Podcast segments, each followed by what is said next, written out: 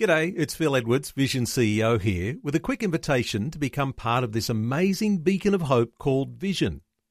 Together we can put our love into action to help people of all kinds build or rebuild their lives on the truth of God. Please consider the part you can play during our upcoming Visionathon appeal, remembering that it's your support that makes Vision possible, including this podcast. Audio on demand from Vision Christian Media. The story. One day, my life completely changed. I raced home, and my mother was, oh, she was dead on the floor. She'd been electrocuted by a little Hoover washing machine. And then from that moment on, you know, I, I was brokenhearted. And so I just bottled it up. G'day, I'm Jimmy Colfax. Welcome to The Story. Today, a fair dinkum story from Ian Watson, founder of a nationwide men's ministry known as Shed Night. Ian, better known as Watto, says that when he was growing up, events in his life caused him to put rocks around his heart. We'll find out how God's love eventually broke through today on The Story. Watto is chatting with Karen Hunt.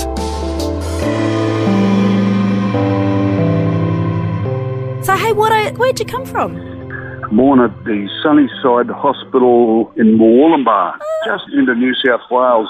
And um, I didn't spend very much time in New South Wales. My mother and father, for a short time, they looked after the ferry that went across the Tweed River at Tumbulgum. But then we moved up into Deagon and I sort of lived around northern suburbs of Brisbane from then on. When I follow the state of origin football, I never say I'm a cockroach in New South Wales. I've always lived my whole life in, in Queensland, so I, I, I say I'm a Queenslander. So your whole life is as long as you remember. Oh, yeah. Well, I was a really little tacker when I left New South Wales. So what was family life like for you? Well, uh, I was the second born. My oldest sister's two years older than me, and then I have two sisters younger than me. And so I was the only son, and my father worked very hard. He was a good man. He, he had three jobs there at different times. He was a panel beater. And my mother was a beautiful woman. She was a lovey-dovey type woman uh, with a personality that was just so lovable. And we had a great family life. I was surrounded by mainly my mother's uh, aunties and my grandma just up the road. And it all changed when we went to Mount Isa chasing the elusive dollar, but we didn't have fly in and fly out. Then we got in this little car, little uh, Austin A40, put a trailer on it, and we took off to Mount Isa. And my dad, he was a foreman at a big Holden dealership up there. Ah. And I went to school there, and we bought a house in Mount Isa. And we had two fantastic years because I was really, I was always a good sportsman. And then one day, my life completely changed for me. I raced home on a holiday for a smoko when the whistle blew at 10 o'clock from my little school job, and my mother was, oh, she was dead on the floor. She'd been electrocuted by a little Hoover washing machine, and she couldn't let go of it, and no one was around to turn the power off and it was going through her body for about 20 minutes. When I got home, she was blue and I was frantic and I raced back over to my dad and he, he knew something was wrong and he sort of gave me a slap up and then from that moment on, you know, I, was brokenhearted because my mum, you know, I kissed her every, every time she was a kissy person. And every time you went somewhere, my mother gave me a kiss and she'd tell me how she loved me. And I've carried that on. And then that sort of finished the Mount Isa thing. We went back to my dad in the few days following that. He just packed us up and took us back into the comforts of our grandmas and aunties and that, and sort of started that next part of my life. But I never finished that part of my life because I never really got around to say hooray to my mates and all the really wonderful things I had in Mount Isa. So, hmm. Ian, how old um, were you at this time? 15. Really? 15. And, you know, talk about post traumatic stress and all that junk. Wasn't even a word then, but, you know, I- and I'm an emotional bloke at the best of times. My personality is big, in your face, um, big opinion, all that sort of stuff. That was hard growing up with that personality because my dad was pretty stoic and he, he thought that I was should be seen and not heard and he should sort of um, tell me that I was showing off, I was a skite, I was a lair and all those sorts of things to try and quiet me down. But um, you know me today, I'm still the same sort of personality. That doesn't change. And then when I had the grief of my mother, I was an absolute mess, but no one, in those days, no one knew what to do with the boy. they were all worried about my dad because, you know, it was tragic for him. And so I just bottled it up and went in. And I suppose my passion towards men today, and especially my book, Get to the Heart of, of Who You Are, uh, probably goes right back to that time when my heart was just smashed up. And then uh, some good, some really good things happened, even amongst the bad things. So, how did you fare amidst your sisters? So, you're the second child, three sisters. Yeah. How did you cope all together? And you, as the only boy? Oh, I was always poor me, woe is me. The girls are always picking on me. No one listens to me. All that sort of stuff. And you know, when I didn't have my mother around, I was a sook. I was a fair dinkum sook because I went for my mother's nurture love and she smothered me with it. And, oh, I loved it. And, you know, my older sister, she used to have to hold my hand. Mm-hmm. and, and I was even too shy to get on the little Lambretta scooter that the photographer had to get my, you know, he got those photos taken at Sure, school. yeah. Well, I, I was too scared to even sit on it. And the motor wasn't even running. And then, like, fighting, I had this bloke who used to pick on me all the time. And my older sister, she, she actually fought a, fought a fight for me one day. So, uh, you know, one of the chapters in my book is about the soft nurture love and the directional tough love. I did the journey on that one too. But my sisters, when I got to be about 24, I got married when I was 21 to Margaret. Um, my younger sister, Rhonda, was 17 and she was skating on the skate rink down around Palm Beach at the time. And would you believe she collapsed and died with a smile on her face? Your sister? And I've got a yeah, I've got a photo. I've got this photo of Rhonda with her hands up, with this most beautiful, peaceful s- smile on her face, almost to say, "It's okay. I'm going to a better place." And that, like it'll blow your brains apart when you see the photo. So, this is your sister, Rhonda. This is my younger sister Rhonda. And how old were you at this time? Uh, just in my early 20s. So, um, you know, I couldn't get out of the car and go into the church for the funeral. They virtually had to carry me and walk me, you know, like a drunken man into the church to sit down because my heart was just so smashed with grief.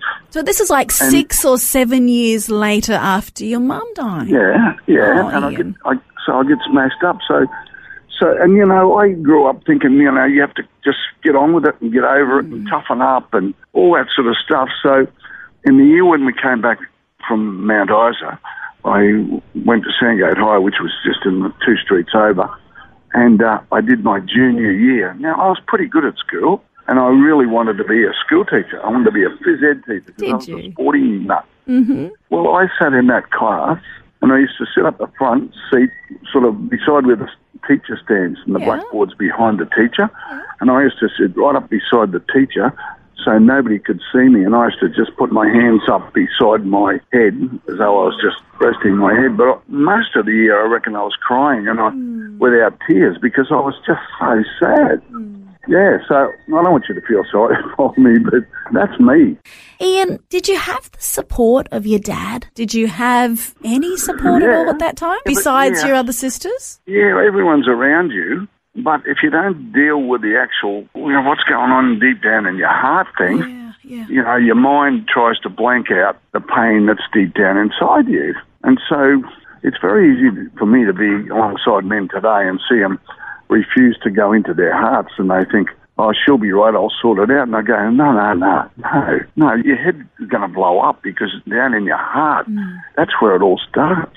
So, but anyway, I- look, I had a, a loving family and my two sisters today, they tell me I'm the best brother they could ever wish for. I'm their only brother, by the way, but but um, you know, and then in that early part, I was in the Cubs, um, and I had to make a big choice decision to leave it and play football. And I started in the under 12s, and I played AFL all my life. We were always up in the finals.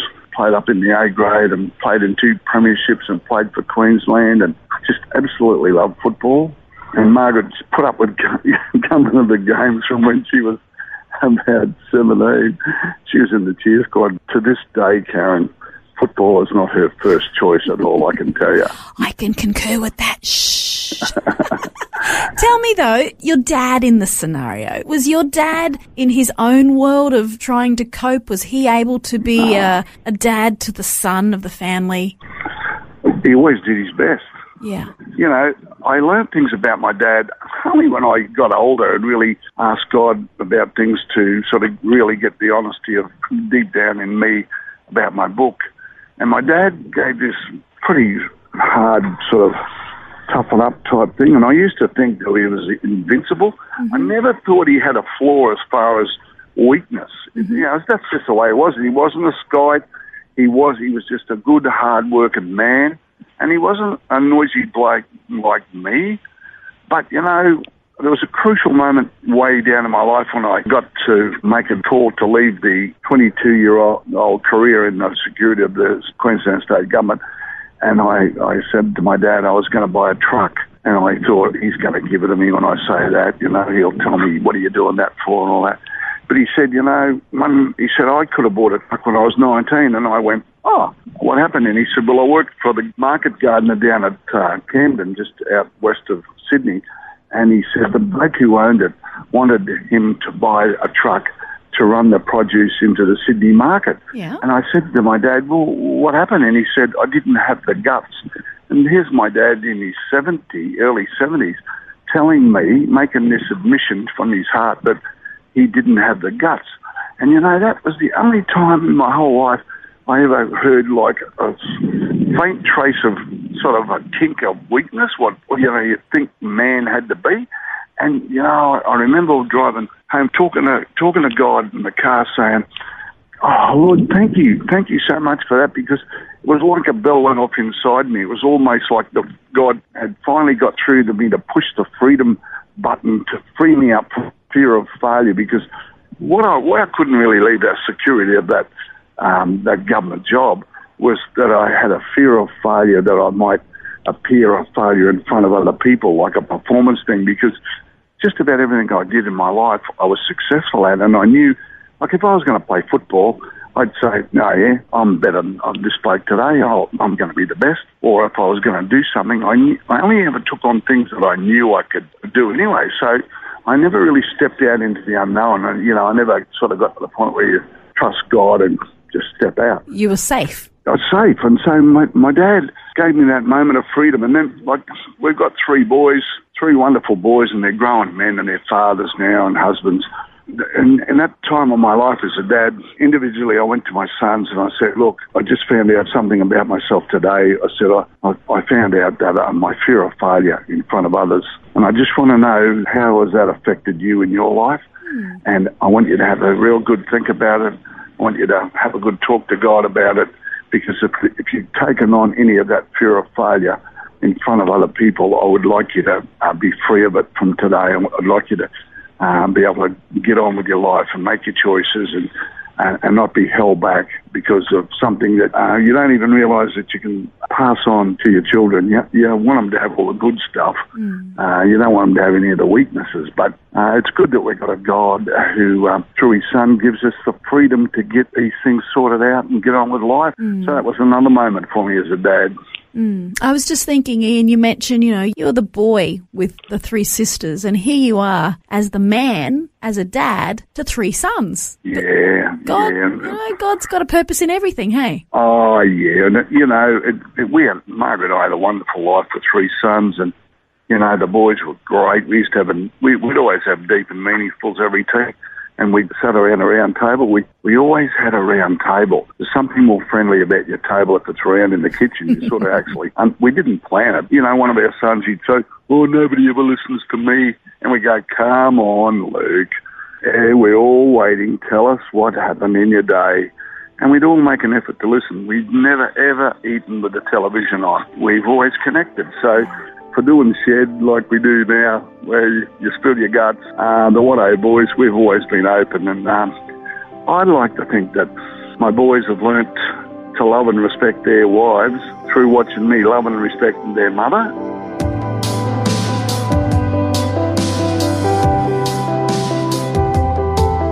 You're listening to the story, and today we're hearing Ian Watto Watson share his journey and how he became the founder of a nationwide men's ministry known as Shed Night. Next, Watto tells how men throughout Australia are getting together and becoming the real deal blokes who God created them to be. That and more when we return. If this program has highlighted something you'd like prayer for, we'd love to pray for you. Call 1 800 Pray For Me. That's 1 800 772 936. It's a free call. Or text 0401 132 888.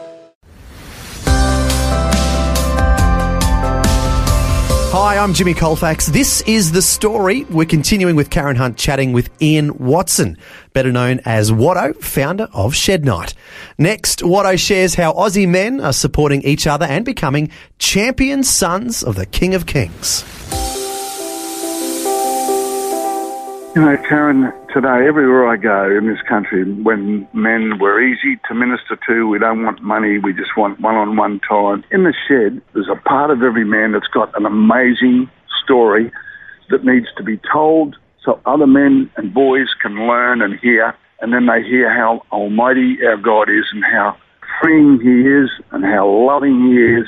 The world we live in doesn't teach us how to trust, it doesn't teach us how to love, doesn't teach us how to to love and respect and have our families go. So, Shed, you don't even have to join Shed. You know, there's no membership. You know, if you turn up, you turn up. If you cook, you cook. If you, and that's how blokes need to feel. And whether you're a doctor or a dentist or a, a gynecologist or a truck driver or whatever, it doesn't matter that you're okay. And you only get that identity when you know that you're a champion son of the king. Mm-hmm. Because once a man's healed in his heart, he can't go back he's got to go out and stand beside another man mm-hmm. and do life with him mm-hmm. and, and help him along the way. Mm-hmm. And that's what Jesus, see, that bloke Jesus, he went after the lost bloke. You know, he went after the one lost. And that's, you will hear amazing stories, not always public because usually Aussie blokes don't want to get up and make a noise about it. Mm. We're not trying to sell anything. We're not trying to start a movement. We're not interested. I don't want anyone to ever say it's a man's church or anything like that it's just an opportunity for men to get together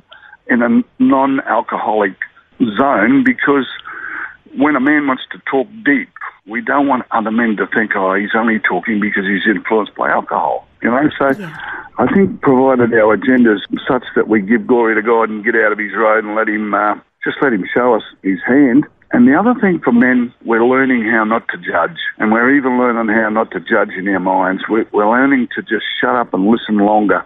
And there's a good reason why everyone's in pain or that we say what we do. And we're learning how to just be more accepting. So, Ian, someone might be listening right now who has no clue about the acceptance and love that's offered through Shed Happens and, and your Shed Nights.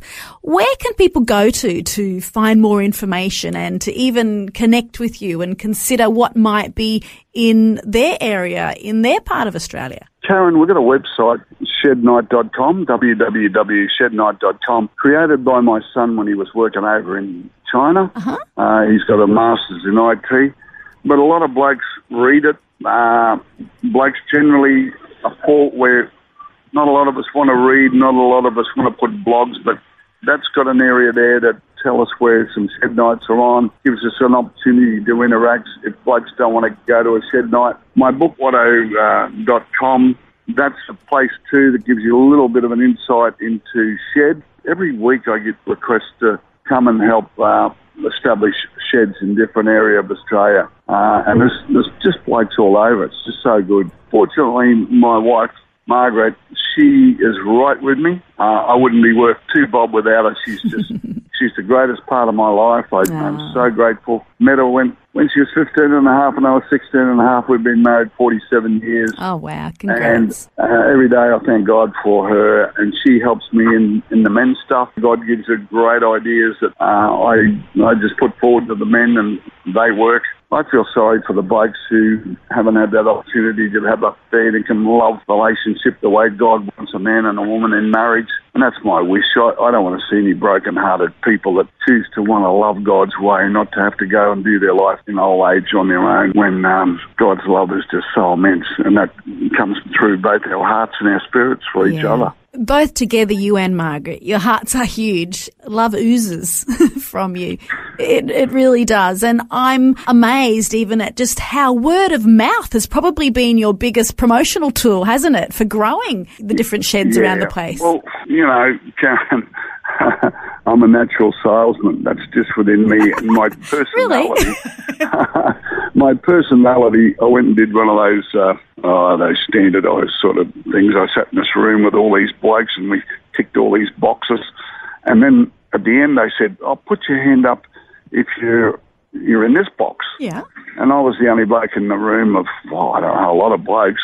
And that was described as an entertainer. That's how they saw my personality. And I thought, oh, entertainer. Oh, Oh. You know, I don't even realise that, but everywhere I go, if there are people around me, I just naturally want them to be enjoying every minute of what they're doing. Yeah, you're people And I don't, I don't even feel within me that I pay a price to do that. I just feel like this is me. Yeah. Margaret's helped me a lot with this personality thing. Everyone's okay. It's just that we need to know our characteristics and then we can be more accepting of each other.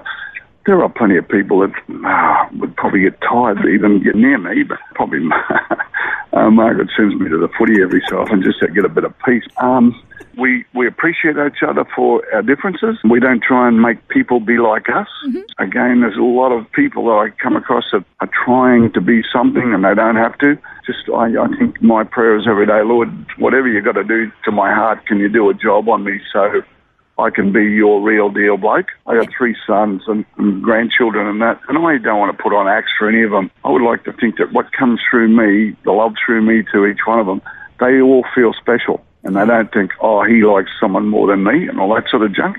But when you're growing up as a man, oh, I think you try so hard to get it right all the time. And you can always bust your brains trying and you can still still muck it up because you never know till it's too late. You know, down the track, you don't know whether you did a good job or not. And then the only thing you can do is go back and say you're sorry, you know? Yeah. Probably, I think, Ian, the best word that describes you in my mind at the moment is passionate. You are a passionate man. You are passionately committed to your family, to the world around you. You're passionately committed to building up other people and building communities of, of blokes, of men, and building communities of mature Christians. You know, the, the people that you've mentored and brought into a new reality of life is astounding. Karen, the women have held the banner and they put up with so much. All my life I've watched good women put up with so much from we men at times when I think, come on, all we have to do is be open and get real. Now, you talk about my passion. There was a time in my life I was driven, and driven with passion is not a nice place. And I was driven not to be like my dad in my early days. I'm not going to be like my father. So everything you do was driven and driving people stupid that way. Once I heard that God showed me that I had to hand over that drivenness to the cross and be freed by the blood of Jesus all my giftings, all my natural me, I just said, Lord, I want to give you all these things back. I want to give you everything back. And if you want me to be out the front making a noise and doing that, you're going to have to give them back to me and I'll, I'll give it my best shot. So, yeah, my passion now is my passion because I had to die to that awful thing called drivenness. How do you deal with that now? I'm not driven. I'm not a driven person now because I'm very conscious. I can tell you that with Margaret, we talk about lots of things. Uh, we talk about every trip that is in front of me. Every time someone rings me up, talk to her about it. I don't know any other way than to give everything I've got, no matter what I do. Whether I'm teaching someone in the truck for an hour, if I stand up in front of men to speak, whether it's one or a hundred or a thousand, my thing is, is God's given me these gifts and ability. I give it everything I've got because if He calls me home right now, and I stand there with him. Oh, oh, oh, I just would love him to say, "Good on you, boy. You gave it all you had." Yeah. I don't want to have an excuse and saying, "Lord, I wish I had done that," or "I wish I had tried hard." I wish I had. have I wish I, I don't want to do that. I just want to be real I just want to go for it. Well, you're definitely an agent from God. he is going to be standing there waiting when the time comes with arms wide open, saying, Come, well done, good and faithful servant, Ian Watto Watson. God bless you. And your book is such an encouragement. It's also available as an audio book. It's entitled Every Bloke's a Champion, Even You. It's by Ian Watto Watson. And uh, thanks so much for your time. God bless in all that you're doing. And we look forward to chatting again real soon. Thanks, Karen. God bless. Have a great day. Bye bye. That was Karen Hunt chatting with Ian Watto Watson, founder of Shed Night, And as you just heard, Watto has a way of sharing profound spiritual truths in a real down to earth style that the average Aussie bloke can understand. Good on you, mate. To find out more about his ministry and books, the website is shednight.com. That's uh, shednight.com. Well, thanks for joining us. I'm Jimmy Colfax, encouraging you to share your story with someone today. Next time on The Story. We have sold our house, we have quit our jobs, and we're about to travel to three continents, 16 countries, 30 cities and villages on basically a journey of togetherness and learning. Julia and Andrew McGregor, along with their children, are setting off on a quest to become closer as a family and closer to God through travelling the world. We'll find out what inspired this unorthodox adventure next time. The Story. Just another way Vision is connecting faith to life.